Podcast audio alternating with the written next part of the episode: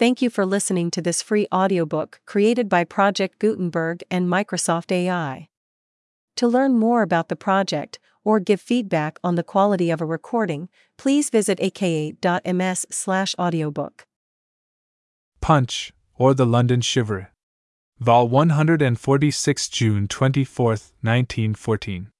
Sheriff The Cambridge University Boat Club has decided to spend £8,000 in improving the Cam.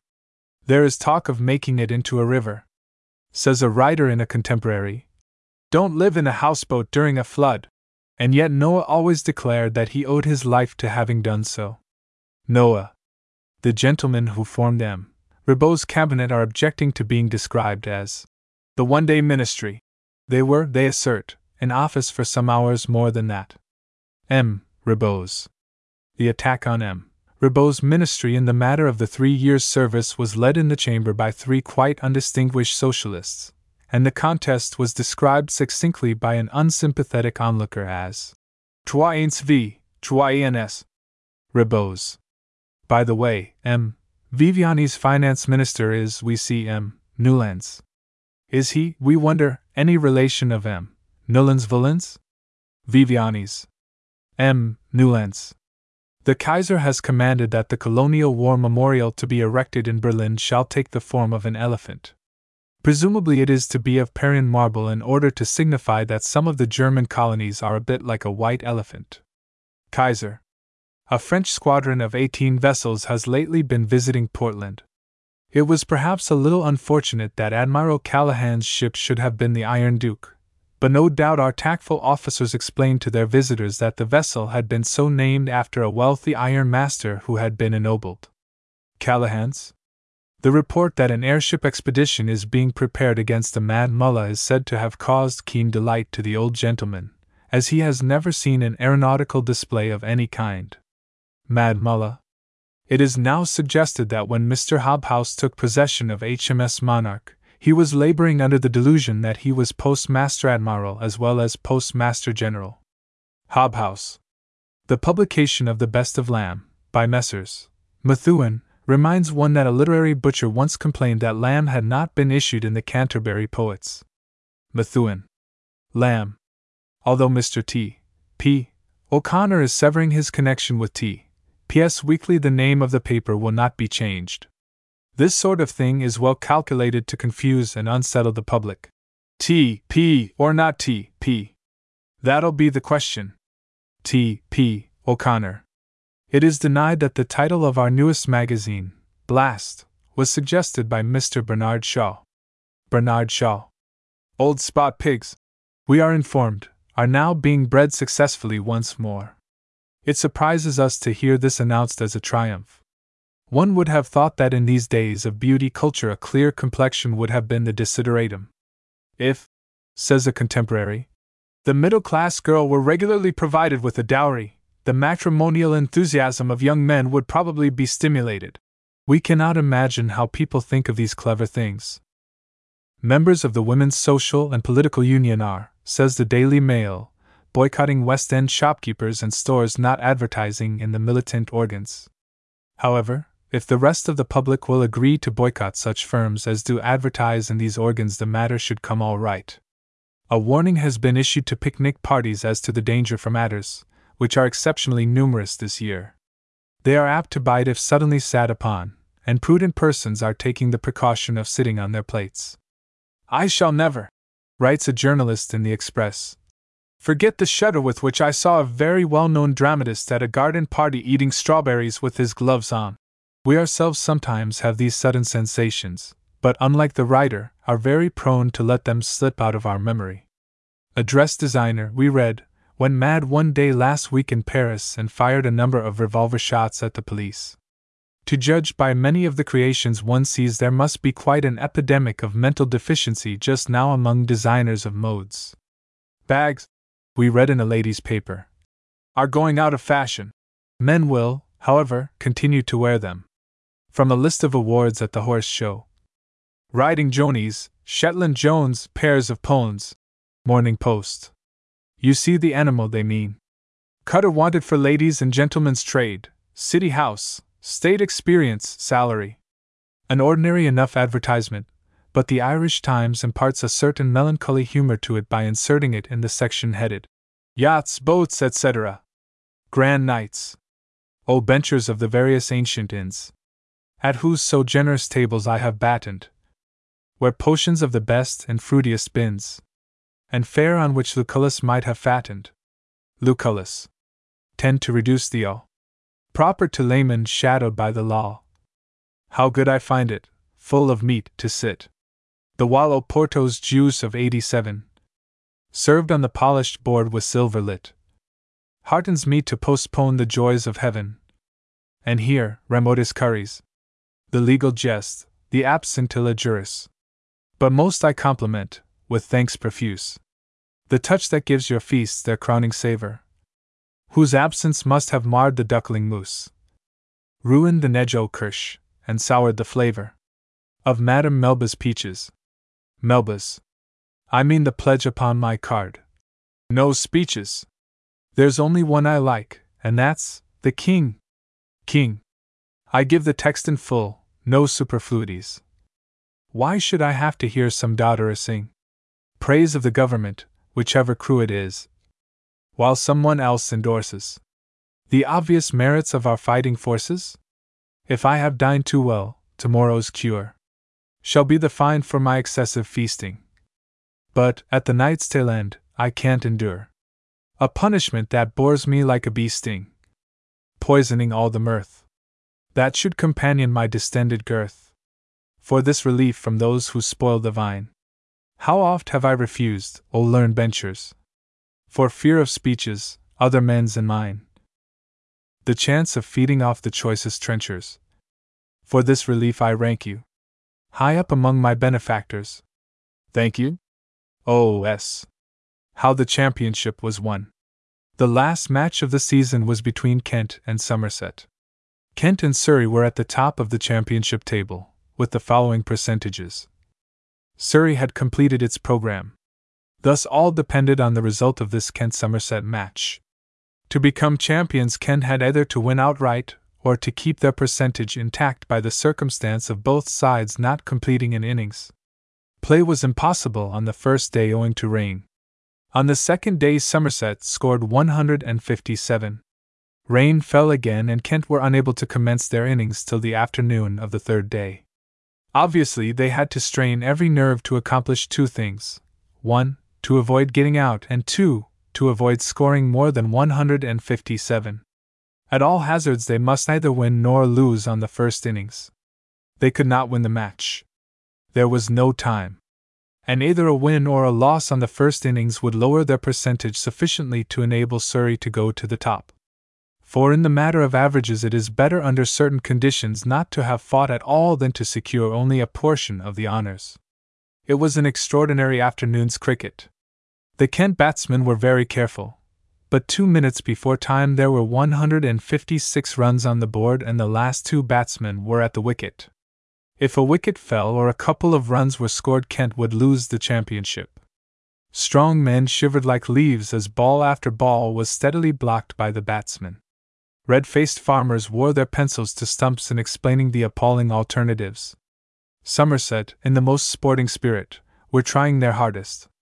A couple of deliberately bold wides would, of course, have given Surrey the championship, but Somerset were playing for the honour and glory of defeating Kent on the first innings.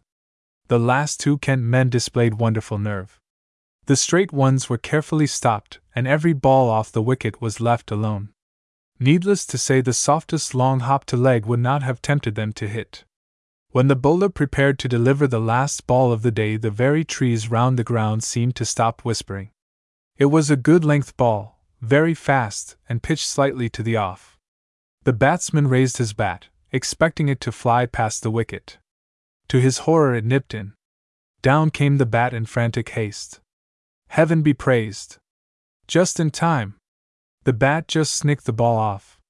It missed the wicket by an eighth of an inch and shot away to leg. Then occurred one of those incidents that men boast of having witnessed, one of those strange happenings in sport that are recounted to generation after generation. The ball had shot away to leg where there was no fields man. One of the slips immediately made after it. The batsmen naturally did not run as they did not wish to score. But suddenly it occurred to the striker that it might reach the boundary, that the slip field might not be fast enough to catch it up, and that, therefore, Kent would win on the first innings and in so doing lose the championship. The idea flashed across his mind almost immediately after he had hit the ball, and with a promptness of action that was really beyond all admiration, he dropped his bat and ran like a madman in pursuit of the ball. He easily outstripped the Somerset slip, who was rather a stout man, and fled like a hare after the little red devil that was scorching fast in search of the fatal four. Men groaned in the agony of their excitement, and women shrieked hysterically. On flew the gallant Kent batsman. Nearer and nearer he got to the ball. He overtook it. He stopped it. Three inches from the boundary he fell on it and hugged it to his chest. The match was a draw, a glorious draw. Neither side had won or lost a point. It did not count in the championship table. Kent were champions. In the mad excitement of the moment, no one thought of appealing on the question of handling the ball or interfering with the field. Moreover, both the umpires had swooned and were being removed on shutters. The result stood. The hero of the game was carried into the pavilion by two music hall agents and a reporter. Editorial amenities. I have no fault to find with Towser, except that it is very much like scores of other dog stories. That is probably why you have failed to place it. Have you tried the Manchester Guardian? T. P.'s Weekly. What comes after Home Rule, Mormons in Germany? Vancouver Daily Province. Fortunately, we shan't mind that. Musical Notes. The remarkable and altogether epoch making article in the Times of the 16th INST, on the stimulating effect of the bath on unmusical people, has already borne notable fruit meetings of the governing bodies of all the principal musical colleges and academies were held on the following day, at which it was unanimously determined, as one of the speakers put it, to effect a closer synthesis of harmony and ablution. Sir Hubert Parry, himself celebrated in his youth for his prowess in natation, has offered to present the Royal College of Music with a magnificent swimming bath. Mr. Landon Ronald has drafted a scheme for the erection of a floating bath in the Thames for the convenience of the Guildhall School. And Sir Alexander Mackenzie has offered the students of the RAM an annual prize for the best vocal composition in praise of saponaceous abstergents. Hubert Parry, Landon Ronald. Alexander Mackenzie. Outside our musical academies, the impetus given to musicians and composers has been equally remarkable. Professor Bonville de Quantock, whose Oriental proclivities are well known, has at once embarked on a gigantic choral symphony, to words of his own composition, in which the whole process and procedure of the Turkish bath is treated historically, dramatically, and realistically in 17 movements. The title has not yet been definitely fixed, but it will probably be known as the Symphonie Bathétique, to differentiate it from Tchaikovsky's hackneyed work. Tchaikovsky's Strauss is reported by Mr. Kalisch to be engaged on a series of Spritzbadlieder of extraordinary beauty and complexity, in which a wonderful effect is produced by the employment in the orchestral accompaniment of a new instrument called the luphophone, which produces a curious hissing noise like that emitted by a groom when using the currycomb. Another instrument to which prominence is assigned in the score is called the sapanola and bears a resemblance to the spalachides subfamily of mandrils, which have the mandibular angles in close proximity to the sockets of the lower cephalopods. The motto of the work is Das Uegsiephage. Strauss. Kalisch. We may further note, as one of the most valuable byproducts of the Times article, the announcement that an international balneo musical congress will be shortly held in the Albert Hall, with a view to discussing the best methods of promoting harmonic hygiene. The arena, we understand, is to be converted into a vast demonstration tank, in which prominent composers, conductors, and singers will appear. Miss Carrie Tubb has kindly promised to preside. Amongst other items in the program, we may mention an exhibition of underwater violin playing by Mr. Bamberger, and a game of symphonic water polo between two teams of Rhine maidens, captained by Her Nikisch and Sir Henry Wood, respectively. Carrie Tubb. Nikisch. Henry Wood. Ideal holidays. Some further opinions. Colonel Roosevelt. There is no doubt whatever that the best holiday ground is Brazil. There one can have excitement day and night. When one is not escaping from a man eating trout, one is eluding a vampire bat. If the time is slow, one can always seek the rapids. Next to Brazil, I should suggest the offices of the New River Company. Colonel Roosevelt. Mr. Hobhouse, PMG. I know very little of holidays, having to keep my nose to St. Martin's Le Grindstone day and night, but I have thought that, if I did take a week or so off, I should choose to spend it on the post office yacht, roughing it. Mr. Hobhouse. Sir Edward Carson. Such time as I can spare from Ulster and my daily journey to and from London I should like to spend in explaining to Redmond the duties of a warlord. Sir Edward Carson. Redmond. Mr. Frank Tinney, the famous American tragedian. Ordinary holidays is just so much junk. Me and Ernest don't hold with them. Our idea of a holiday is to go downtown and hear jokes. The more jokes we hear, the bigger stock we have not to tell. Mr. Frank Tinney? Ernest. Mr. Winston Churchill. I have often wondered if a busy administrator might not get a very restful time by steadily refusing to fly. Mr. Winston Churchill. Mr. Asquith. This talk about the constant need for holidays seems to me to be, if I may say so, one of the great illusions of the day. The wise man surely is he who, seated in his chair of office, welcomes every new complication and perplexity that the moments bring, and in labor finds the true repose. Mr. Asquith. Mr. Masterman. I am spending my own holiday just now very agreeably in composing conundrums. This is my latest. Why do I differ from my trousers? The answer is because they don't want receding. Mr. Masterman. Lord Wimborne. There is no place for a holiday like Meadowbrook. Lord Wimborne. A set of twelve Elizabethan, apostle, spoons were recently offered for sale at Messrs. Christie's. Only one actual apostle, St. Peter, was available, but excellent substitutes were provided in the persons of Alexander the Great, Charlemagne, Julius Caesar, King Arthur, Guy of Warwick, Queen Elizabeth, Judas Maccabeus, and others. Christie's. Peter. Alexander the Great. Charlemagne, Julius Caesar, Arthur, Guy of Warwick, Queen Elizabeth, Judas Maccabeus. The fielding was particularly smart, and the batsman could not get the ball away, the only hit worth mention for several hours being a four by Tarrant off Bullo. Newcastle Evening Chronicle. A few more efforts like this, and we shall suspect Tarrant of having read the Brighter Cricket articles. Tarrant.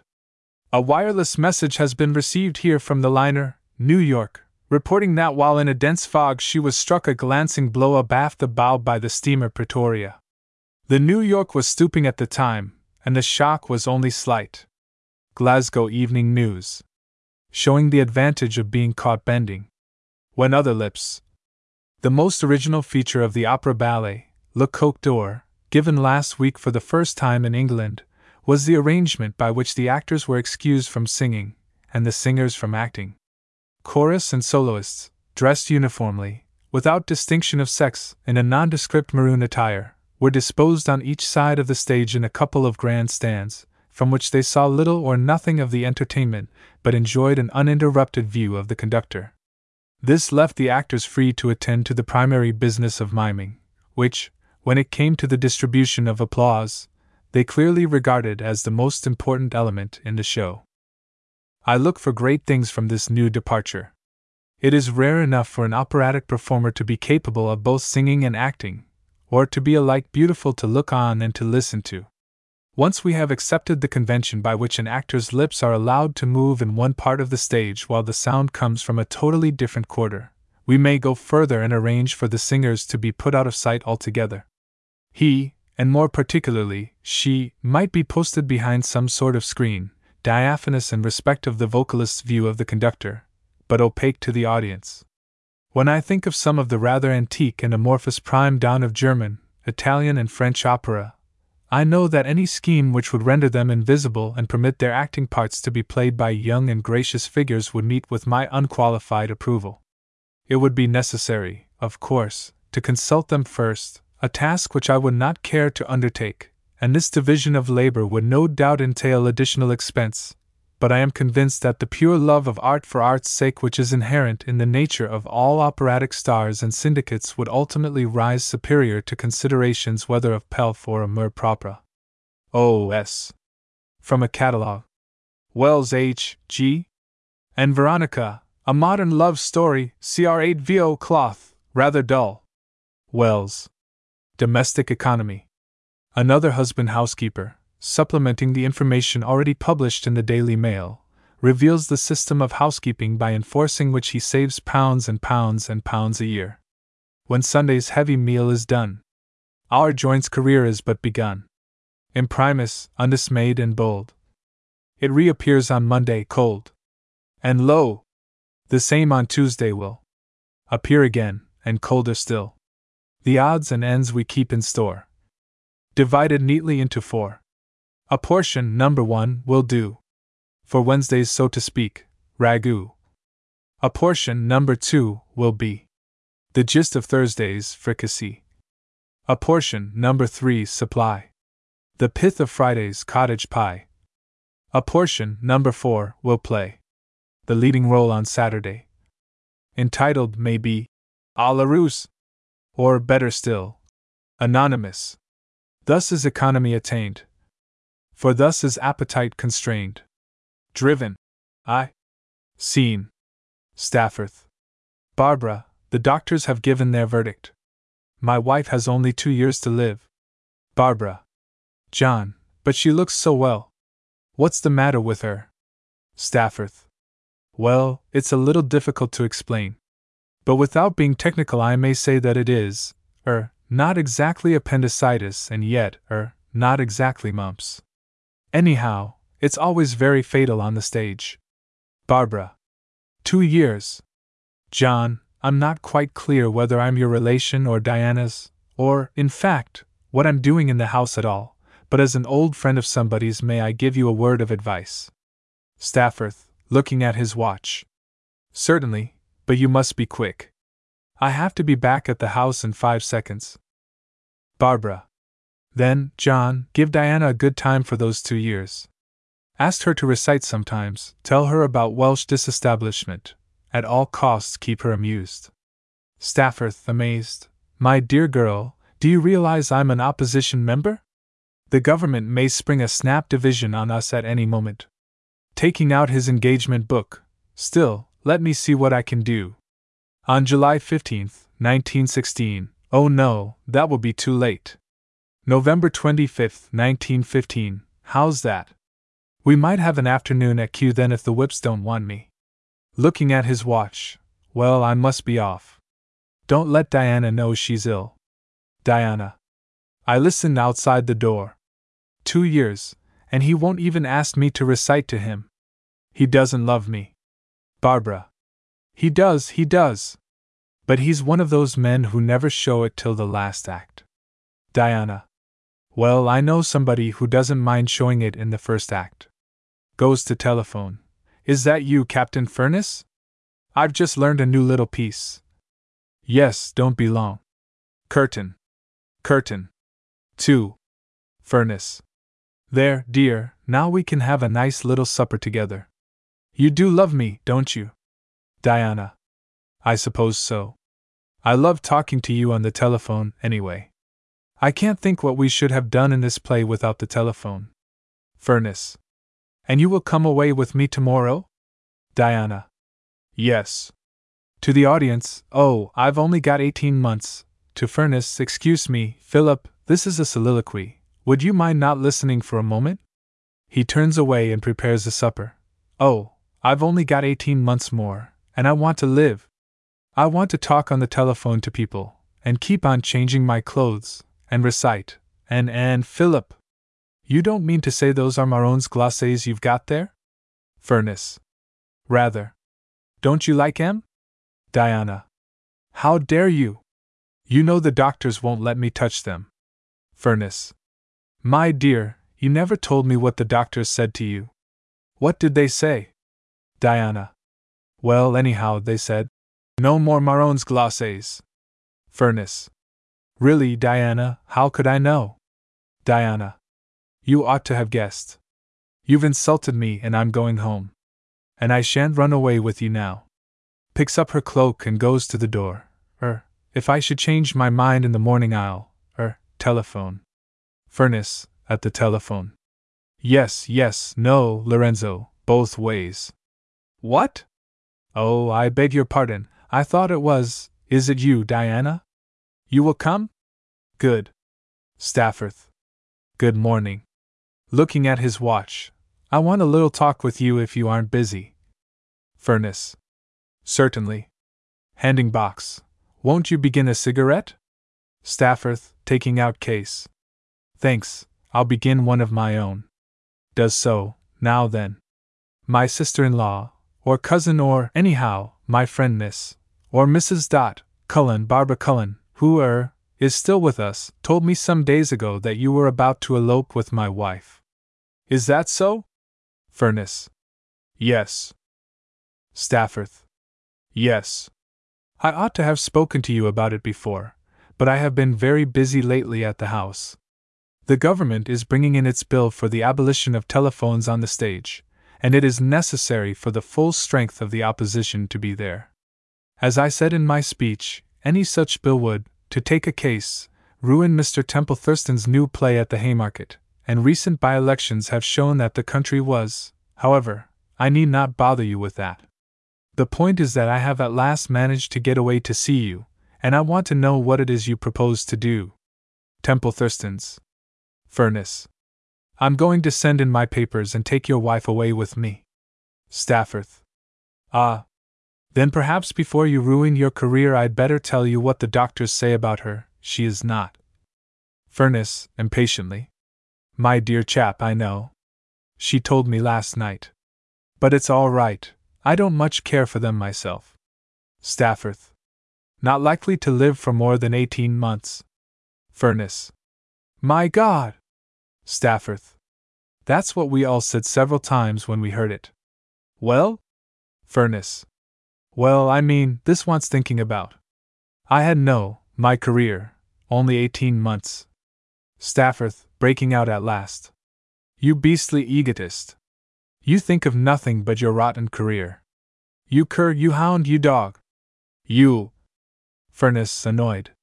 Now I warn you, Stafforth, I may only be about half your size, but I shall have to thrash you severely if you talk like that. Stafforth.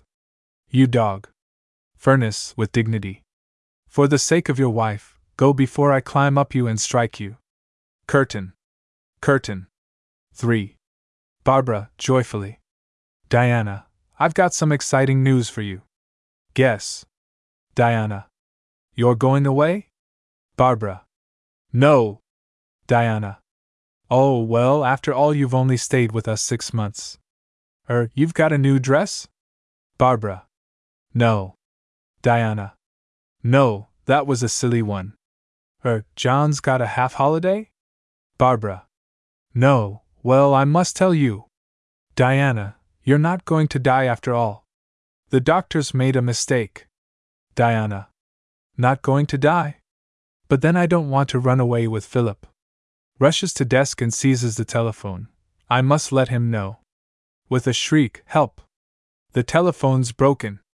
Then I have nothing to live for. She takes out poison from poison drawer. I shall count three before I drink. One, two, why doesn't John come? One, two, if he isn't quick, he'll be too late. One. John, looking at his watch. My darling, I have just time to forgive you. Let us be happy together again. Diana. But the telephone's broken. John, embracing her tenderly.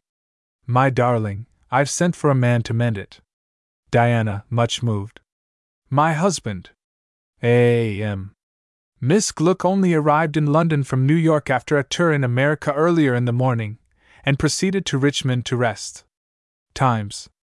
Which she must have wanted after her busy morning. The big trout. Pull up the rypex. Push her home.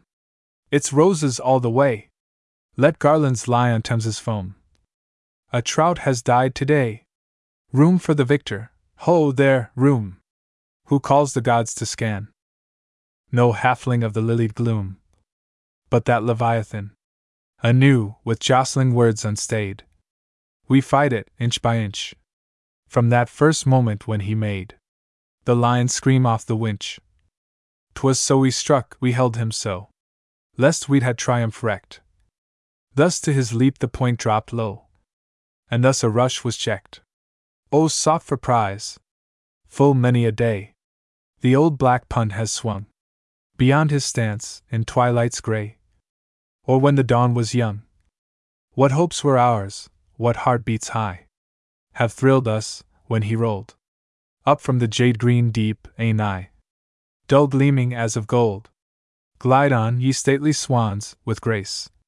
Ye ne'er again shall see his headlong dash among the dace, beneath the willow tree. Ye little bleak, lift up your heads. Ye gudgeon, skip at score. The run between the lily beds shall know its lord no more. Yet, while th exalted pulses stir, regret takes hands with pride. Regret for that most splendid spur. The wish ungratified. With hammering heart that bulk icon, that spread of tail and fin, and sigh like him of Macedon, with no more worlds to win. Pull up the Ripex, can't you, Jim? It's roses all the way. But ne'er another fish like him.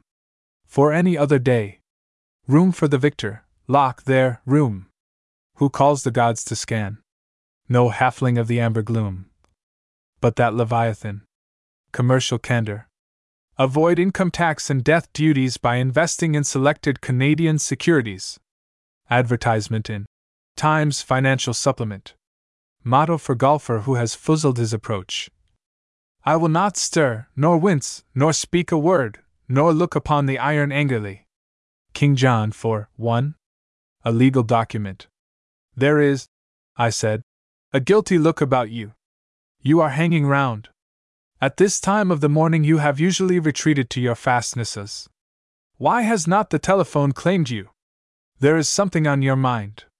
No, said the lady of the house airily. I have a vacant mind. Where, then, I said, is your loud laugh? I have not heard you shout ha ha, or anything remotely resembling ha ha. Something is weighing upon you. Not at all. Yes, at all, I said decisively. You have something to confess. Confess, she said scornfully. What nonsense is this about confession? We are not early Victorians. Yes, we are. I insist upon it. I shall be busy with my writing. You will come and kneel unperceived at my feet with an imploring look upon your tear stained face. I shall give a sudden start. And, she went on enthusiastically, I shall stretch out my hands to you, and you will raise me tenderly from the floor, and I shall then explain that appearances were against you, but that Eugene is really your brother by a first marriage and I shall then call for the smelling salts and swoon like this. She collapsed in an inanimate heap on the sofa. And you will rise to your full height. Yes, I said. I shall forgive you freely. No, she said. You will blame yourself for not having appreciated my angelic nature, for having treated me as a mere toy, for having. Yes, I said, for having married you at all. But I shall forgive you all the same, and I shall present you with the locket containing my grandmother's miniature. Come on, let us start at once. I forgive you from the bottom of my heart. All right, she said.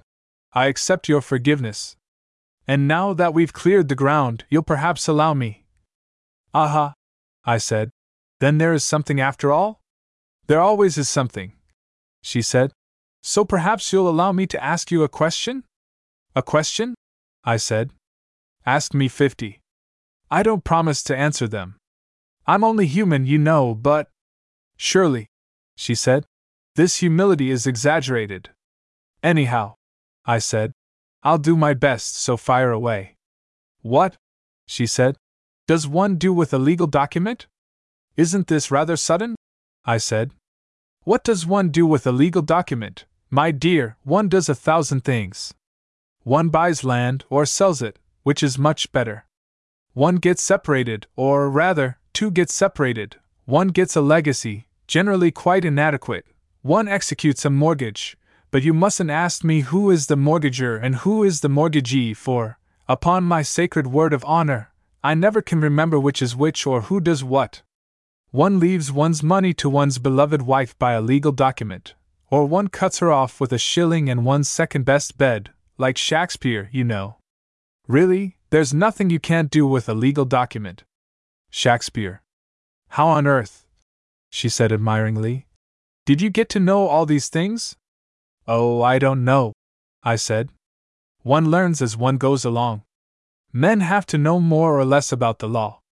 Tell me, she said, do you feel paralyzed when you see a legal document? No, not now. They used to make me tremble, but I'm up to them now. I understand their jargon. And frankly, she said, I don't. But that doesn't matter, I said. You've got a man. Lucky me, she said. You've got a man to help you. That's what he's there for to help you with legal documents, and to have his work interrupted and all his ideas scattered. But bless you, he doesn't mind. He knows his place. Well, she said, it's this way. A very dear friend of mine has taken a house at the seaside, and they've sent her a document. A letting agreement, I said. I suppose so, she said. And they want her to sign it, and they say something about a counterpart which somebody else is to sign. That, I said, is the usual way. What I want to know is ought she to sign her document? Is it the sort of house she wants? The very house, she said. She's been over it. Lots of rooms, nice garden with tennis lawn, splendid view of the sea, drainage in perfect order, weekly rent a mere nothing. There's to be an inventory. Of course there is. It's always done. Does the document embody everything she requires? Yes, she said. Everything, and they've thrown in two extra days for nothing. In that case, I said, her duty is clear. She must sign it. Do you advise that? I do, I said, most strongly. Thank you so much, she said. I'll do it at once. And before I could interfere, she had sat down at the writing table produced a document, unfolded it, and signed it. It is, she explained, the agreement for letting Sandstone House, Sandy Bay. They made it out in my name. But this, I said, seizing the paper, is madness. It is not worth the paper on which it is written. I did nothing, she said, without your advice. I shall repudiate it, I said, as having been obtained by fraud. Righto, oh, she said. We leave for Sandy Bay on July 28th. R.C.L. A second hand serenade. It is not mine, Aminta, to commend you. According to your merits. Miles above. My puny lyre were this, I therefore send you. For reference. The classic gems of love. Would I approve your tresses? See page 7. L. 2 for what I frankly think of them. Your lips? Page 8. Your dimples, page 11. Your teeth and ears and ankles? Ibidem. Your kisses? V. Jonson, B. To Celia. Jonson. C. Annie Laurie, for the way I greet.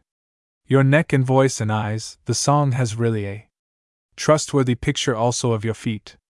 But nay, it ill behoves the ardent lover to turn your gaze to any single spot. In every line, from cover unto cover. My passion finds an echo. Read the lot. Sir Badairs. Sir Badairs was a dog of birth, and bred in Aberdeen. But he favored not his noble kin, and so his lot is mean. And Sir Badairs sits by the almshouses, on the stones with grass between, under the ancient archway.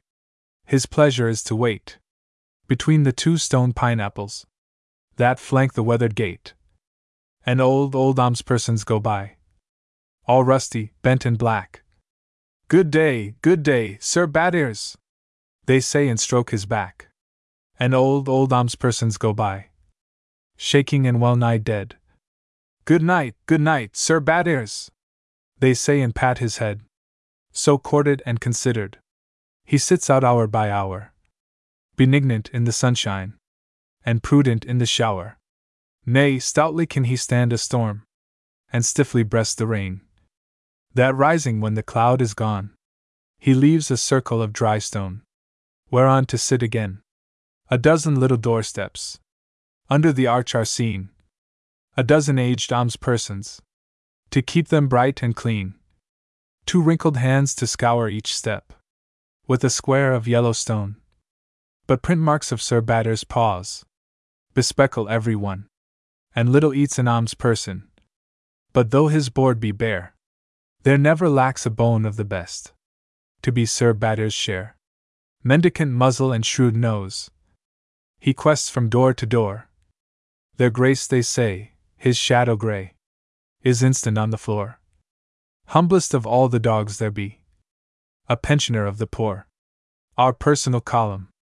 Admirable Crichton, double blue and double first at Oxford, weary of gerund grinding at a fashionable preparatory school for £500 a year, charming conversationalist, expert auction bridge player, is open to accept partnership in well established financial house on the basis of four months' holiday a year and genuine weekends, Friday till Tuesday. Admirable Crichton. Nonconformist, with open mind on the subject of gambling, but modest means and conscientious objection to hard work, is desirous of meeting liberal minded philanthropists who will advance him £750 to operate infallible system at Monte Carlo. Nonconformist. Vigorous young man of titled family, who is sick to death of England, is prepared to undertake any duties of a sporting kind for unmarried heiress in America or elsewhere. Vigorous young man. A lady, whose income is only £4,000 a year, is greatly in need of a month's yachting, but cannot afford a yacht of her own and dislikes the mixed company to be met with on the ordinary advertised cruises. Will some kind friend be so good as to lend her a yacht and endow it? A lady, university man, strong, healthy, in early forties, who has never done a day's work in his life, but has suddenly fallen on comparative poverty, wishes to communicate with some person of means willing to save him from the pain and indignity of having to do without luxuries which have become second nature to him. University man. £2,000 wanted, at once, for speculation by undergraduate. A safe 2% offered. Advertiser cannot afford more. No professional moneylenders need apply. Wanted. Christian and teetotaler, who has not yet been to Japan, would be quite grateful to any wealthy travel enthusiast who would make it possible for him to see this fascinating country. Excellent references. Christian. Revelation Revised. Oh, would I were a preacher or a prophet! Of some wild pagan creed I know not where. One of whom people said, This man is off it. But still I had a following sparse and rare. That so, if cynics urged. How hard to prove is the faith he cling to fondly and so fast. By favor of the men who work the movies, I might expound the future and the past hiring a lot of lads with mobile faces. And all the world to tap for filmed scenes. Would I not set backsliders in their places? And give my errant congregation beans? Uprising in the darkened tabernacle. A canvas sheet across the stage unfurled. Tonight, dear brethren, we propose to tackle. I should commence. The making of the world. Doubts have arisen lately if the cosmos sprang as I stated, an egregious don, has published pamphlets asking if it was moss or something else that formed the primal on. Well, to confute at once this creeping scandal, you shall behold the facts before your eyes. If Mr. Potts will kindly turn that handle. Thank you, and note, the camera never lies. Yes, I would teach them, and if any scoffers still weltered in the quagmire of their sin, if when I overhauled the monthly coffers, I found the business part a trifle thin. Choosing a model for the worst offender, I should unroll a still more lively lot of films depicting him in pomp and splendor. Swift glories, I should say, and doomed to rot. And then turn on the day of retribution. Shades of avengers in the world below, prodding my man with verve and resolution, and broiling him on spits exceeding slow and flaying him, and squeezing him with pincers. And whilst I pointed to his shriveled shape, These moving picture men are rare convincers. How I should thunder to the stalls agape! Look at yon sinner perishing in toto.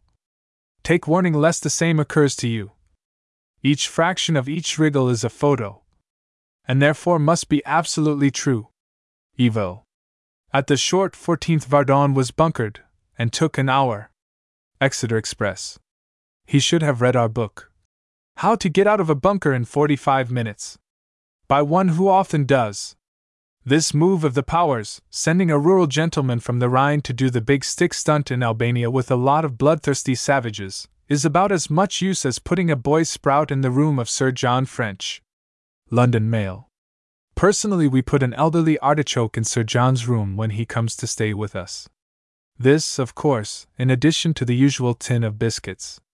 John's Essence of Parliament.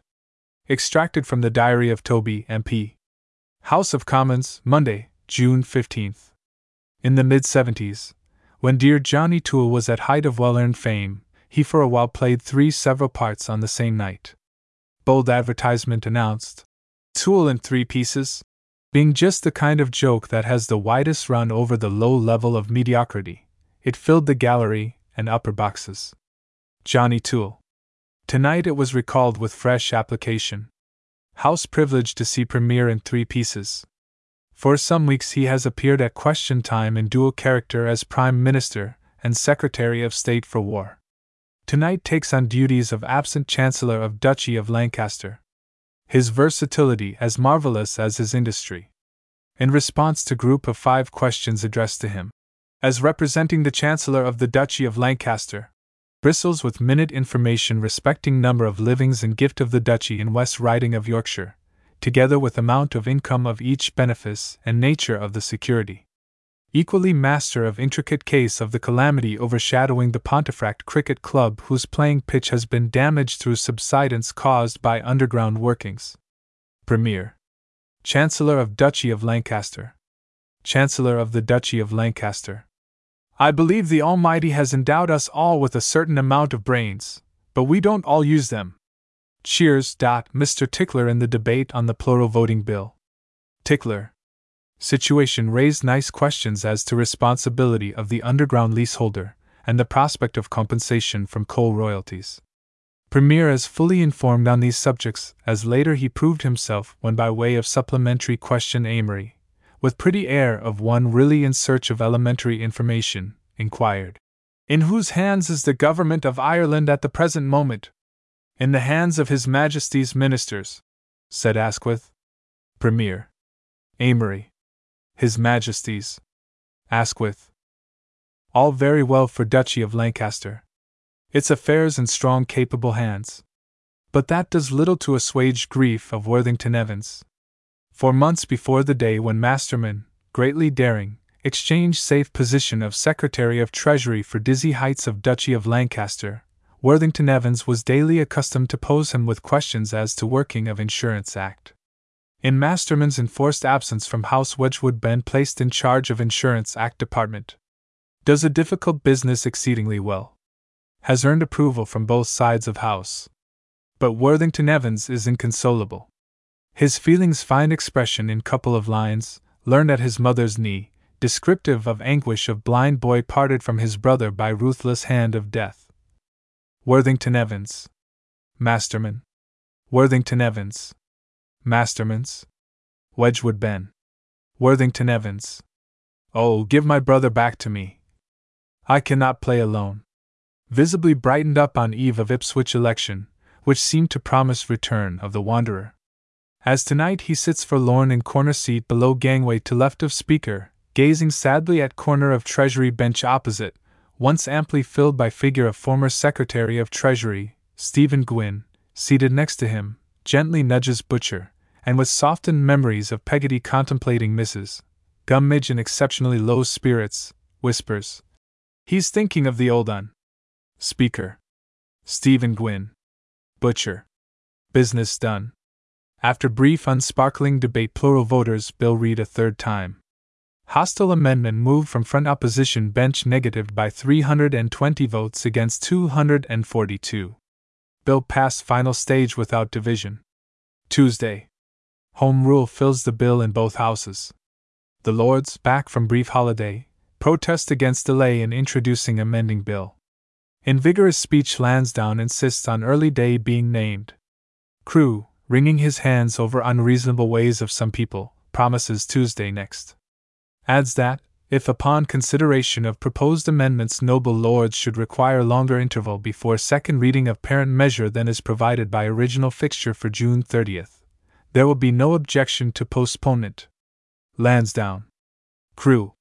In the Commons, Robert Cecil, interposing in ordered business of supply, moves adjournment with view of calling attention to growing danger created in Ireland by existence of volunteer forces and failure of government to deal with situation. It is plurality of situation that disturbs philosophical mind. As long as there was but one volunteer force, its locality confined to Ulster, its purpose to defeat Home Rule Bill, its commander in chief Carson, it was well. Nay, more, it was patriotic. But when Ulster's challenge, uttered by 100,000 armed men, is answered by the south and west of Ireland with creation of an army exceeding that number, whole aspect is altered. Now, as in the time when Measure for Measure was written. Robert Cecil. Carson. That in the captain's but a choleric word. Which in the soldier is flat blasphemy. Opposition to a man, stand up to support Lord Bob's demand that matter shall be discussed as one of urgent public importance. Lord Bob's. In course of animated speech, Lord Bob delighted House by equaling, if not going one better than, the late Lord Cross's historic jeu d'esprit. Lord Bob. Crosses. I hear in Han, member smile. Said Grand Cross on a memorable occasion. Grand Cross. I wish, said Lord Bob tonight, sternly regarding hilarious ministerialists. Those laughs could be photographed and shown throughout the country. Lord Bob. Suggestion will doubtless not be lost on enterprising purveyors of cinematograph shows. There was another opportunity for the snapshotter when, Lord Bob lamenting the ingrained frivolity of the radicals in this grave crisis. Arthur Markham interposed with supplementary question. Lord Bob. Arthur Markham. What about Satan rebuking sin? he asked. Turning upon member for Mansfield more in sorrow than in anger, Lord Bob remarked. I don't know whether the Han member regards me as a particularly frivolous person. General and generous cheering approved this implied disclaimer, and Lord Bob returned to consideration of the characteristic vice of the radical government fear of losing their places. Lord Bob. Lord Bob. Tendency to introduce personal observations cropped up from time to time through debate, which occupied greater part of sitting. Carson having genially alluded to main body of ministerialists as lunatics. Neil Primrose, turning upon the wistful Winston, who hadn't been saying anything, denounced him as a human palimpsest. Carson. Neil Primrose. Wistful Winston. Perhaps most touching case was that of Byles of Bradford. Having long remained silent under undeserved contumely, he suddenly rose at half past ten and irrelevantly remarked, I cannot understand how the myth has grown up in this house that I am a bloodthirsty ruffian. Why, Mr. Speaker, I would not kill a fly. Byles. Speaker. In view of proved inconvenience, not to say danger, of unrestrained plague of flies, this protestation was received with mixed feelings. Business done. On division motion for adjournment of House negative by majority of 65. After this, the House, nothing if not logical, forthwith adjourned. Thursday. The Irish members, long quiescent, suddenly resumed former habit of activity. House owes to Amery the pleasing variation, he cited newspaper report of remarks recently made by Captain Bellingham, aide de camp to the Lord Lieutenant of Ireland. Inspecting and addressing body of national volunteers, he exhorted them to ensure triumph of Home Rule. Amery. Bellingham. Lord Lieutenant of Ireland. Was this a proper thing to do? Certainly not. St. Augustine Birrell, answering Amery's question founded on incident, stated that when Lord Aberdeen heard of matter he immediately called for explanation, and Captain Bellingham frankly acknowledged error of judgment. St. Augustine Birrell. Amery's. Aberdeen. Bellingham. Irish members recognized that in measure the error of judgment was slight compared with Amery's in stirring up this dangerously attractive pool. As everyone knows, and as House was promptly reminded, Colonel the Marquis of Londonderry and Colonel Lord Kilmorey, aides de camp to His Majesty, have on more than one occasion, when inspecting Ulster volunteers, urged them to stand indomitable in resistance to establishment of Home Rule in their northern province. Irish members want to know whether these noble and gallant gentlemen have been called upon to make explanation of their conduct similar to that peremptorily exacted from Captain Bellingham.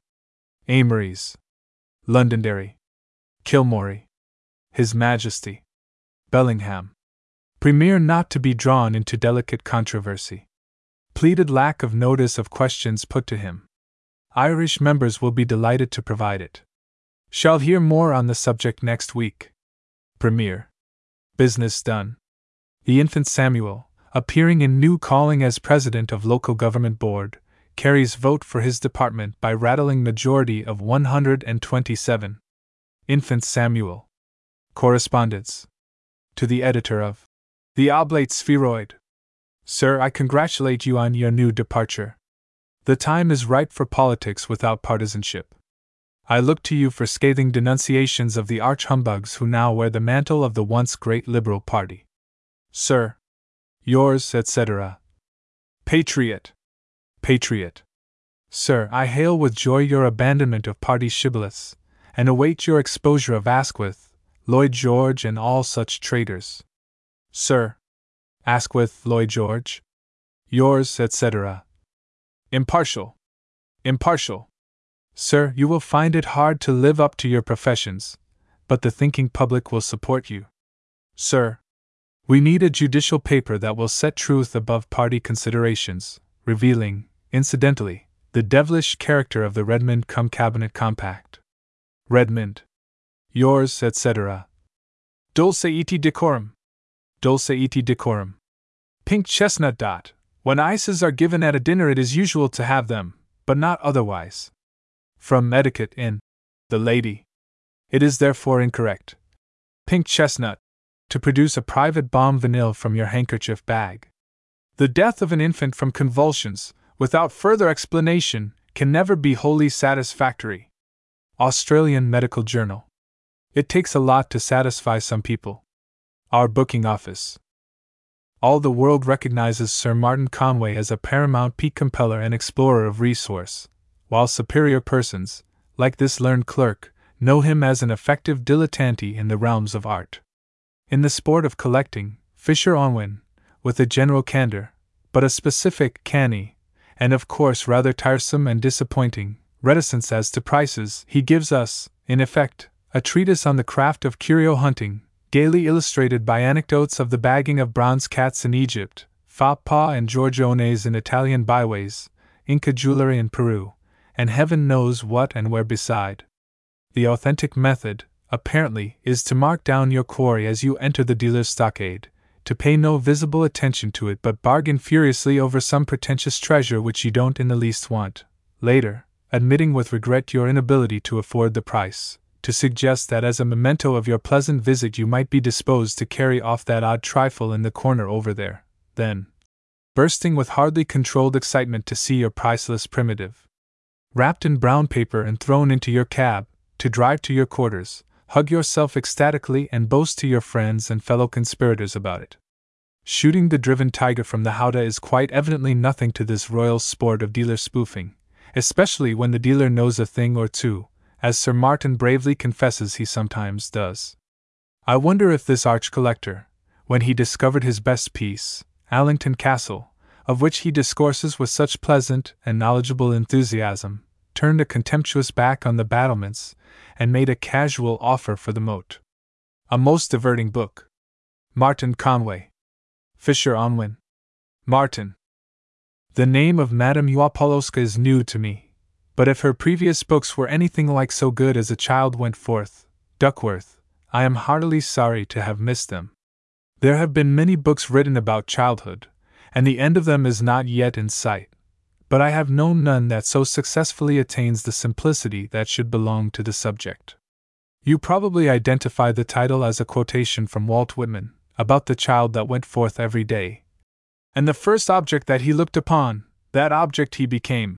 The child in the present instance was one Anna, who went forth in the Hungarian village where she was born, and saw and became a number of picturesque and amusing things, all of which her narrator has quite obviously herself recalled, and sat down in excellent fashion.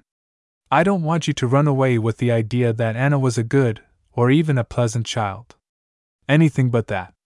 The things she did and said furnished a more than sufficient reason for her father to threaten again and again to send her to school in England. The book ends with the realization of this, which had always been to Anna as a kind of shadowy horror in the background of life. We are not told which particular English school was favored with her patronage, nor how she got on there.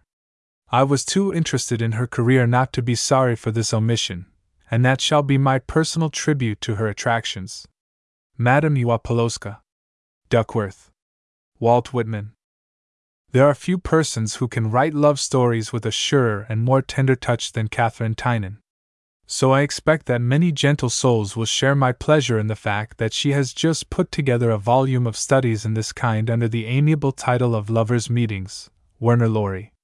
Personally, my only complaint about them is that in a short story, lovers' meetings mean the journey's end, and I wish to spend a longer time in the society of many of the agreeable characters of Mrs. Hinkson's studies. Take, for example, the first, and my own favorite, of the series. There really isn't anything special in it, and yet there is everything. What happened was that Challoner, a confirmed bachelor, went to the Dublin quay to see off a friend on the boat to Holyhead. The friend didn't turn up, but a young governess, with whom Challoner had only the slightest previous acquaintance, was going by the boat, so Challoner went with her, and they were married, and lived happy ever after.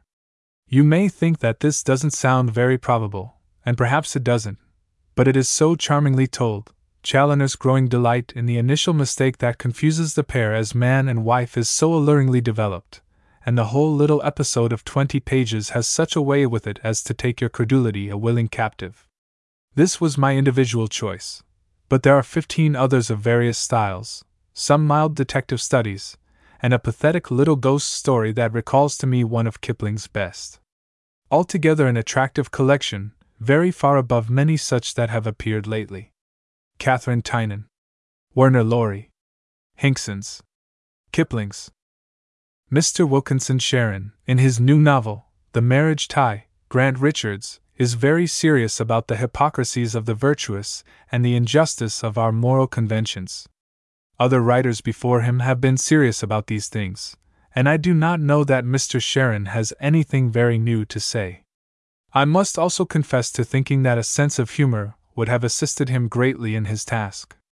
Nevertheless, his readers are certain to sympathize with his beautiful heroine in her dismay at her unfortunate illegitimacy. And she is a good girl with a great regard for the feelings of all her friends, even though she expresses this regard a little stiffly. Mr. Sherren uses his background well, and many of his scenes would be effective if only his characters were debarred from dialogue. It would be, I am sure, beyond Johanna's powers, were she limited to the deaf and dumb alphabet, to convey such a speech as this. I wish you to consent to your father's suggestions, dear. By doing so, you do not injure me, and you cheer his declining days.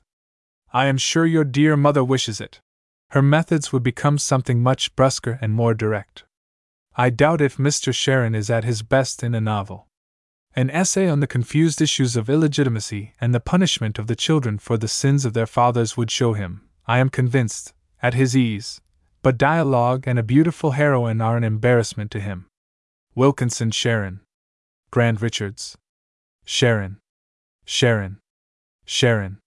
In a volume of tales and sketches entitled The Mercy of the Lord Heinemann Mrs. Flora Annie Steel revives pleasant memories of her Indian romances once beloved by me. In these new stories, everybody dies, if Europeans, with the latest slang upon their lips, if natives, with a lusty invocation to Allah. Mrs. Steel does not believe in letting the reader know what she is about, and there is generally something up her sleeve. Each story has its own little puzzle, and if the puzzles are not always solved by the end of the tale, one can make all kinds of pleasant conjectures as to what really did happen, and Mrs. Steel's mysterious hints and shrugs and fingers on the lip do beyond question assist her atmosphere. I like best of the stories. Salt of the Earth. A most moving tale, beautifully told. Always Mrs. Steel is interesting, and I hope these sketches are only little preludes to another of her thrilling romances. Heinemann. Flora Annie Steel. Steel. Steel's. Steel. If Mr. Bertram Smith's Caravan Days, Nisbet, has not made me eager to take to the road at once, the reason is that he seems to delight in things that I most cordially detest. For instance, he likes cooking and he is very fond of rain. With such tastes, he has more facilities for enjoying himself than are offered to most of us, and I find myself wondering whether life in a caravan, always supposing that he was not there to do the cooking and admire the rain, would be quite as much fun as he would have us believe. I am confident that when next he goes upon his travels, the majority of his friends will be anxious to share the attractions of his Sieglinde, that caravan of caravans, but I doubt if they will be ordering Sieglindes for themselves. Meanwhile, so human has Mr. Bertram Smith made his Sieglinde that I can well imagine her sulking in her retirement because she wants to see Argyll, the only county in Scotland she has not yet sampled. Bertram Smith's Nisbet. Bertram Smith. If you are a musical genius yourself and want to do a young composer a good turn, I implore you not to get his opera produced under the pretense that it is yours and wait until it has been received enthusiastically before you announce whose work it is. For that is what Jess Levellier did, and Miss Louise Mack tells us what a deal of trouble was brought about by this impulsive action. There are several love stories in the music makers, Mills and Boon, there is the affair of Jess, and there is the affair of Jess's father. And in regard to the second of these, I would say that I am a little tired of adventurous women who are first attracted by dollars and then find that they are head over ears in love with the man himself. But in case you are not adequately intrigued by either of these romances, I can also tell you that Sir William, big and burly, and Trixie Harrison, though married, gave considerable cause for anxiety before with outstretched hands she went tottering towards him, even the most jaded novel readers will suffer thrills and surprises from the music makers, and occasionally, perhaps, they will wonder whether coincidence's long arm has not been stretched to the point of dislocation. However that may be, the book is breezy and its author is lavish of her material. Parsimonious writers would have made half a dozen novels out of the stuff of Mrs. Creed's book. Louise Mack. Mills and Boon. Creed's more munitions of peace. Several further months had elapsed in the history of the scheme for the better government of Ireland. The Home Rule Bill had been read for the third time in the inferior chamber, but, apart from this conciliatory action, no effective attempt had been made to avert the horrors of civil war. Meanwhile, two coups had been planned, of which the one failed and the other succeeded. And during the arrangements for the first coup, for it got no further than the preparatory stage.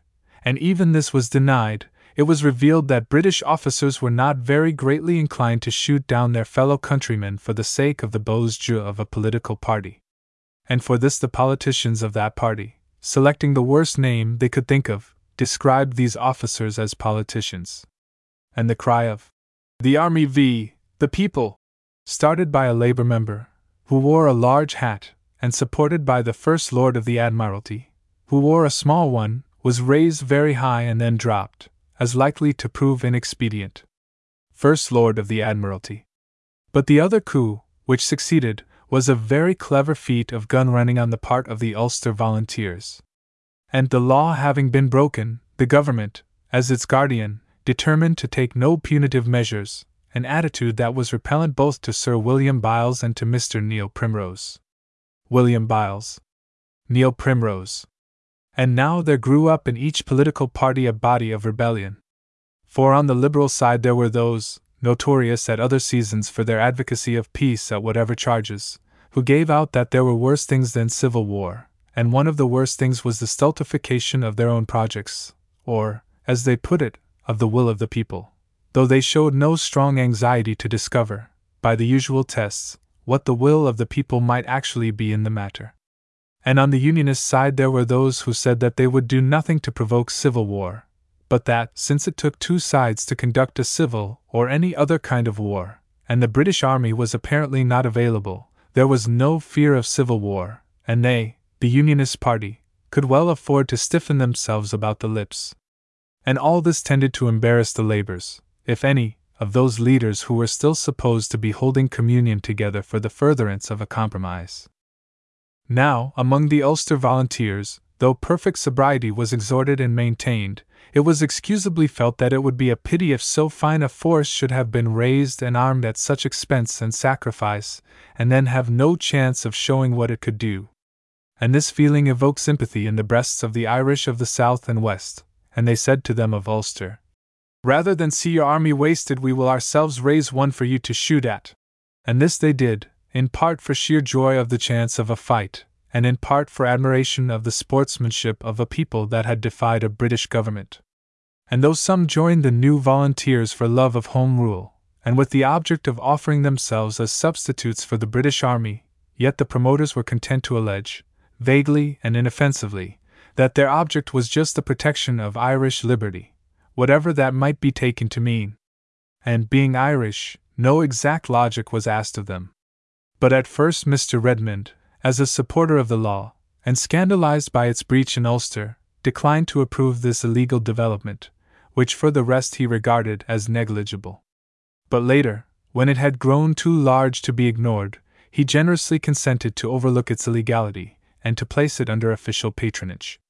But his offer was received in a spirit of very regrettable independence. On reflection, however, this attitude was exchanged for one of sullen submission. Redmond, now, a private army is a dangerous thing when you know what it is for, but it is a very dangerous thing when you don't. And there were cynics, not too frivolous, who held that the best course for the government would be to withdraw from Ireland for the time being and leave Ulster, and the rest to come to an agreement of their own, either with or without a bloody prelude.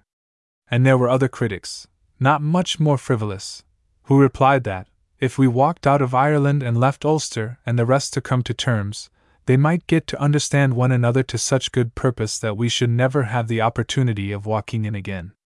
And the government's only consolation lay in the thought that the rest of Ireland lacked the munitions of war owing to the vigilant precautions taken to prevent the importation of arms into Ulster.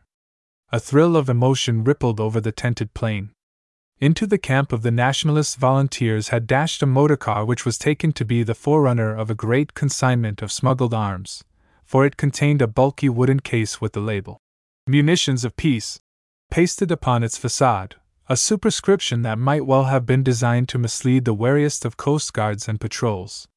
Its sole convoy was an old gentleman, evidently selected for the part, for by his air of simple benevolence you would have judged him the last man in the world to be suspected of nefarious practices.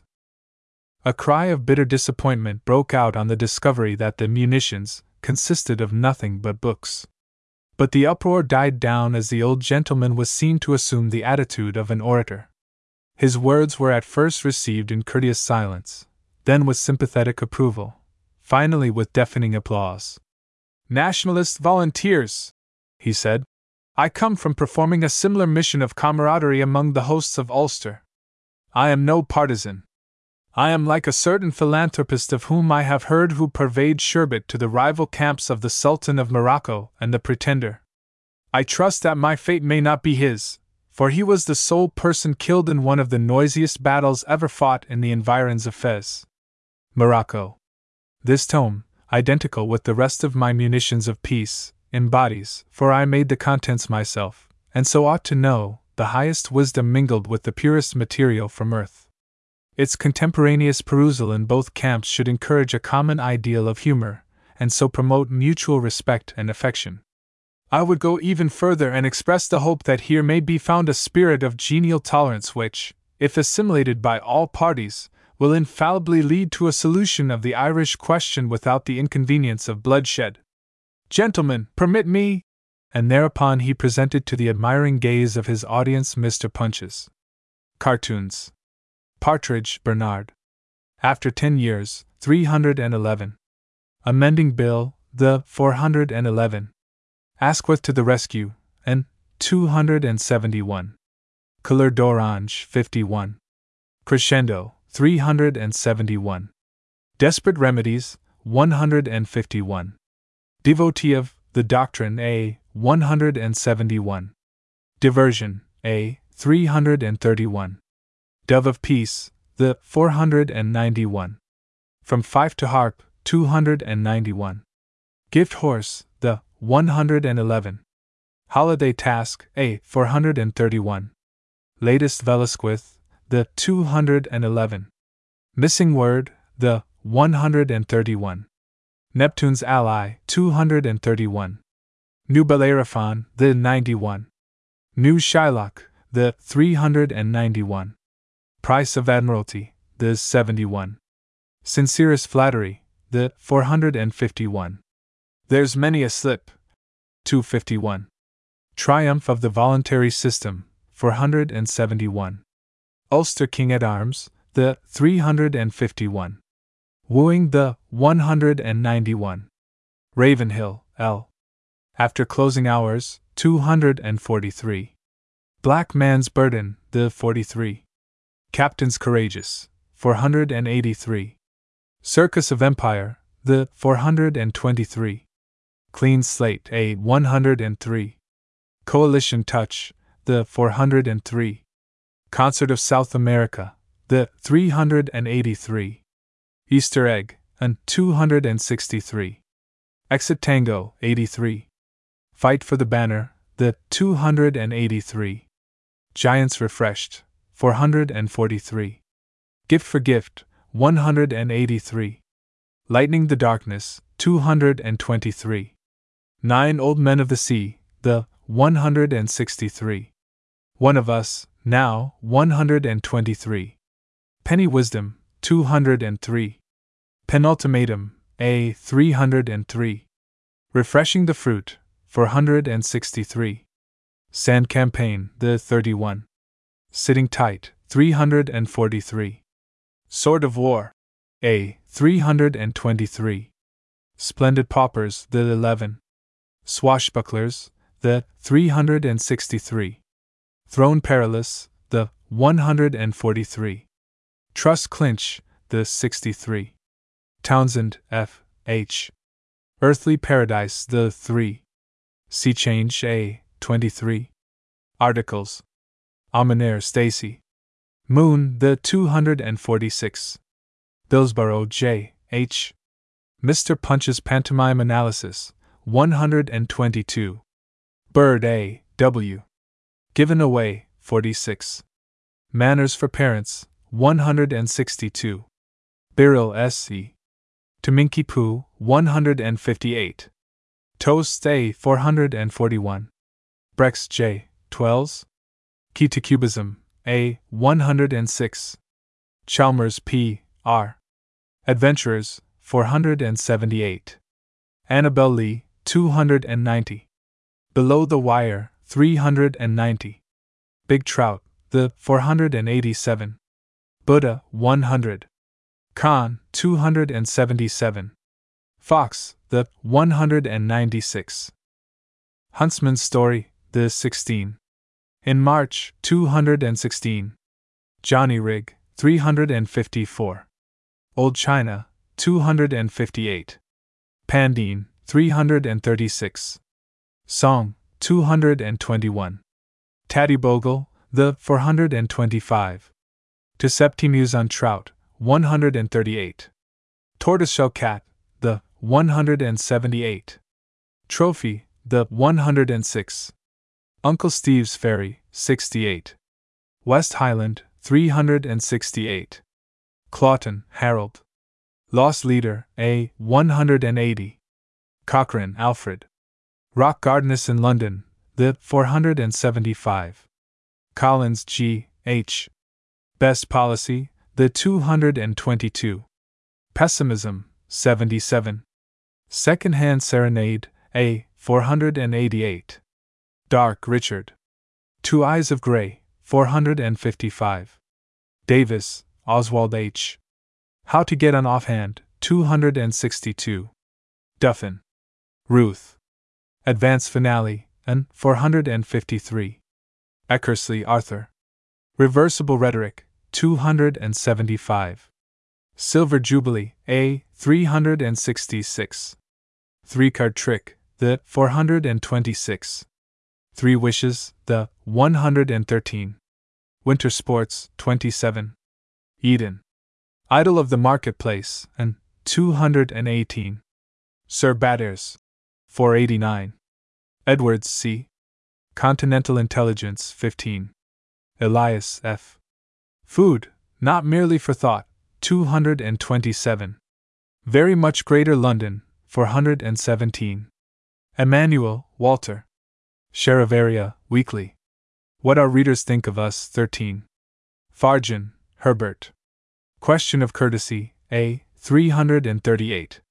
Fish, W. W. Blair. Bargain in Fashions, A. 347.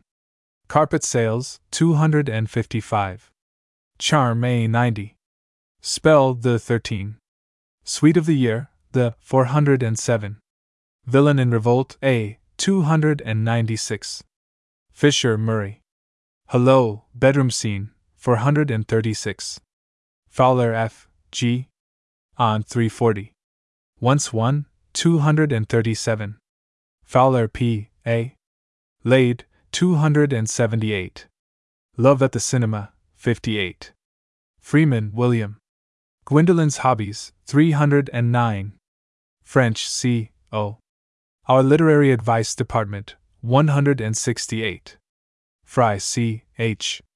Commercial Side, the 82. Garvey. Ina. At the Gates of the West, 236. Blanche's Letters, 94, 346, 446. Guess who it is, 122. Sitter sat upon, the 309. Gittens H. N. Love's Labor, 115. Married Man's Advantage, the 34. Sporting Chance, A. 357. Welcome Flaw, A. 456. Graves C. L. Ballad of the Watchful Eye, 270. Drastic Reform of Schools, 409. Gnomes for Golfers, 170. In the Garden of Allah, 34. Liberals Day by Day, 267. Qualities That Count, the 97. Tragedy of Middle Age, the 55. Graves C. L. and Lucas E. V. April for the Epicure, 286. Artiste Aliases, 249. Author, the 338. Book buyer, the 266. Cautious Conclusions, 302. Colonel Talks, the 405. Country Life Exhibition, 258. Dash 206. Eavesdropper, the 349. Fairs, 177. Gleanings from Grub Street, 367. Grub Street Gossip, 307. How to Improve London, 369. Indomitables, the 68. In Extremis, 116. Laconics, 48. Letters and Life, 129. Lidbetter, 85. Mr. Balfour, Mixed Double Life, 218. Mr. Roosevelt's Discoveries, 362. Music and Millinery, 65. Musical Notes, 335, 484. National Calamity, A, 394. New Book of Beauty, A, 6. Newspaper War, 422. Nose Has It, the 114. Novelist and Millionaire, 345. Oblique Method, the 95. One of our greatest, 406. One Way with Them, 196. Our Ready Writers, 109. Popular Misconceptions, 226. Professor Splurgeon on Personality, 336. Record Risks, 17. Romance of a Battleship, A5. Secret Out, the 28. Studies in Discipleship, 185. Sufferer, the 386. Tempora Mutantur, 478. Too Good to Be True, 128. Water is best, 350. Water on the brain, 216. When boss eats boss, 127. Young everything, the 467. Hardy Frank. Mouse of Mydra, the 434. Haslam Ralph. Critic at the RA, the 312. Hastings B. MacDonald. How the Championship Was Won, 482. Herbert A. P. Call of the Blood, the 470. Hodgkinson T. Cry for Guidance, A. 120. Danger Signal, the 157. Hospitable Door, the 98. Last Straw, the 8. News from the Front, 327. Next of the Dandies, the 241. Noblest Work of Man, the 365. Piercing of the Veil, the 385. Sign of Decay, A 174. Time Exposure, A 461. Hopkins E. T. Moan of the Old Horses, the 73. Young Mother's Swan Song, 21. Hoskin J. F. An Apology That Made Things Worse, 148. Curling, 48. Interviewing Father, 166. Miranda's Will, 76. Hughes C. E. Great Occasion, A. 438. Jenkins Ernest. Bloodyard, 406. Kakakikoquins, the 47. Little Wonder, the 16. New Penny Paper, the 205. Strike of School Teachers, the 121. Johnston, Alec. Argumentum ad feminam, 276. Coward, the 37. Local Color, 89. Milestones, 376. Old Master, the 74. Slit Trouser, the 206. Stanzas written in dejection before matrimony, 230. Subscription, the 10. Kendall. Floral Dangers, 374. Hen, the 130. House of Punch, the 46. Shop, 256. Wild Swan, the 210. Kid Arthur. Earthly Hades, the 458. Myth of Bond Street, A, 298. Kirk Lawrence. Billiards a la Golf, 69. For Professional Services, 117. Knox EGV. Amending a Bill, 466. Chimes and the Chub, the 227. Cines of the Times, 125. Civil War, 329. Forgiveness, 190. Hazard on the Home Green, A, 442. Highway Loot, 388. Inspiration, 410. Ivory, 87. Loop, Loop 38. Manie's a la mode, 110. Manly part, the 265. Moving, 167. Nocturne, 287. Olympic talent, 67. Perfection, 370. Punch, in his element, 250. Revelation revised, 490. Revenge, 50. Smile of the Sea Kings, the 430. Sporting Offer A 450. Langley F. O. Audit the 402. Billet due 388. Bygone A 58. Character A 158. Epidemic the 78. Impressing of Perkins the 328. Modern Idol A 93. Nonentity A 285. Old Friends 30. Opportunist the 198. Root of all evil the 457. Spectrum the 235. Laws A. Gordon.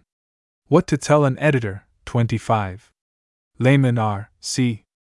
Abandoner the 458. Bad Dream A. 38. Beer Fight the 77.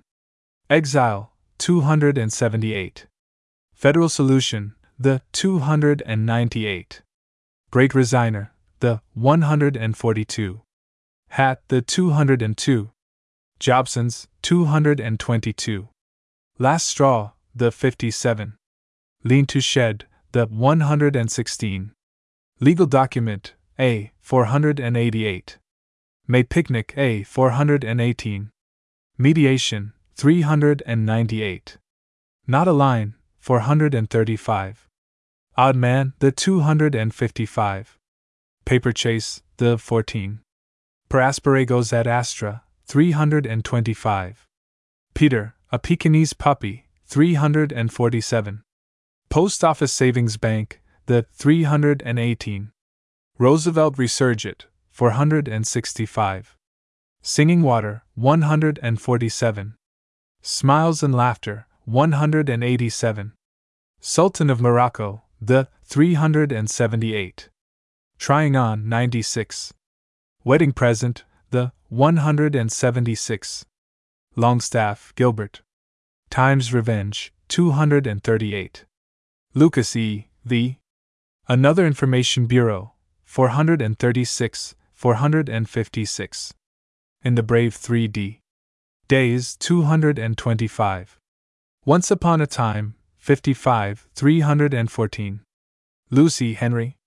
Essence of Parliament, 133, 153, 173, 193, 213, 233, 253, 273, 293, 313, 333, 353, 373, 393, 413, 433, 473. McClellan W. E.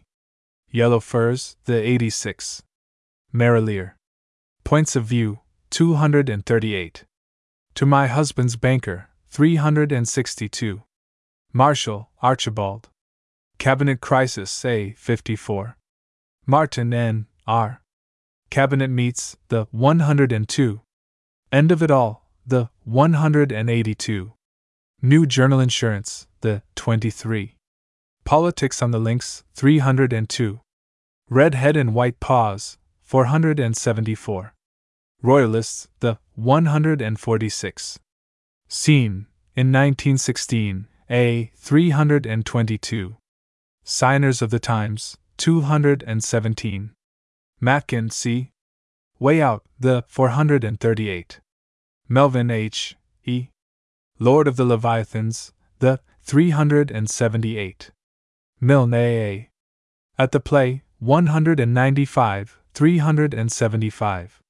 Competition Spirit, the 348.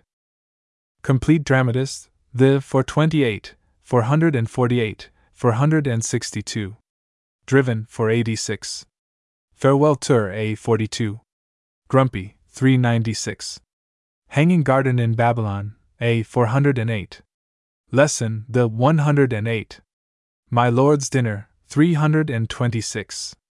Obvious, The 308. Oranges and Lemons, 188, 208, 228, 248, 208, 268, 288. Play of Features A2. Same Old Story, The 26. Silver Linings 66. Strong Man, The 88. Wrongly Attributed, 368. Muir Ward.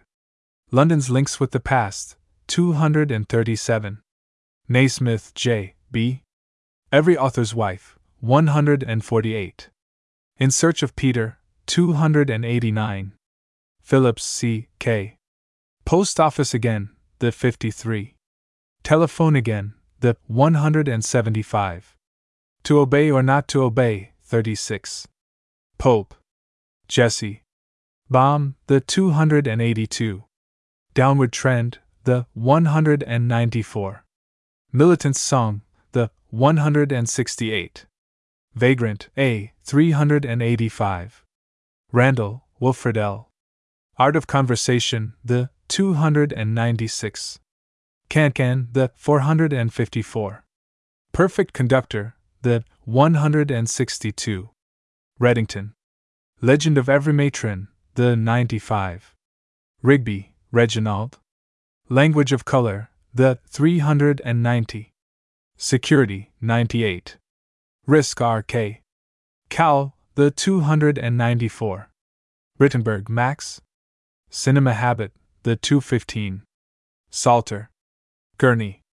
Piranka Antinos. 302. Salvage Stanley. Man of the Evening, the 468. Seaman Owen. At the play, 18, 56, 74, 135, 156, 178, 276, 316, 356, 376, 416, 476. Bowls without a bias, 102. Byles for the bill, 182. Civil War estimates, 142.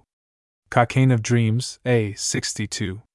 General Villa breaks into poetry, 322. Grand Nights, 482. Holiday Mood, the 422. In Memoriam, Sir John Tenniel, 162. Prancing Prussian, A 22. Smithers, B C 82. Spirit of Ulster and the Army, the 242. To Mr. Chamberlain, 40. To the Cabinet, 280. Ulster for Scotland, 442. Unhappy Mean, the 362. Union of Irish Hearts, the 282. Who fears to speak of 196, 382. Smith, Bertram. Bazaar Cushion, the 126. Corncrake, the 418. Game License, the 28. Vandalism, 387. Smith C. Turley. Fuser, the 354. Triumph of Thinness, A. 234. Smith E. B. Business Friendship, 382. Stern Ashley. Buying a Piano, 414. Sykes A. Deadly Button, the 155. Intellectual Damage to Animals, 138. Pigeon Trot, the 70. Tombs J.S.M. In the Park, 466. Isabel in Springtime, 327. Proof, 275. Season's Delights, the 334. White R. F. Amand Dishonorable, 1. Bell's Lettre and Others, 169. Canal, the 154. Commercial Art, 297. Converted Statistician, the 78. Epic from the Provinces, and 358. Ideal Film Plot, the 149. Ring, the 197. Wilson A. J. A. Serenity, 480. Wodehouse P. G. Egbert, Bullfrog, 242. Misunderstood, 6. Sluggard, the 306. Wyndham Brown, W. F.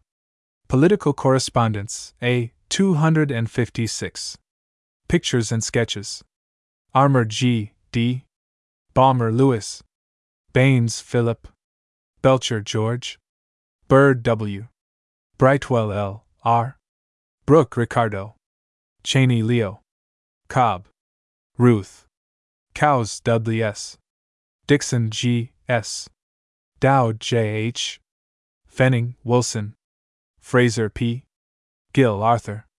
Grave Charles. Harris H. H. Harrison Charles. Hart Frank. Haselden W. K. Henry Thomas. Hickling P. B. Jennis G. Lloyd A. W. Lunt Wilmot. Maybank Thomas. Mills A. Wallace. Mobbs Headley A. Morrow E. A. Morrow George. Norris A. Partridge Bernard. Pears Charles. Pegram Fred. Prance Bertram. Ravenhill L. Reynolds Frank, Rose D. T. Rountree Harry, Shepard F. H. Shepperson C. A. Simmons Graham, Smith A. T. Stampa G. L. Strange C. S. Terry S. Thomas Burt, Thorpe J. H. Townsend F. H. Woodstar, Young D. A.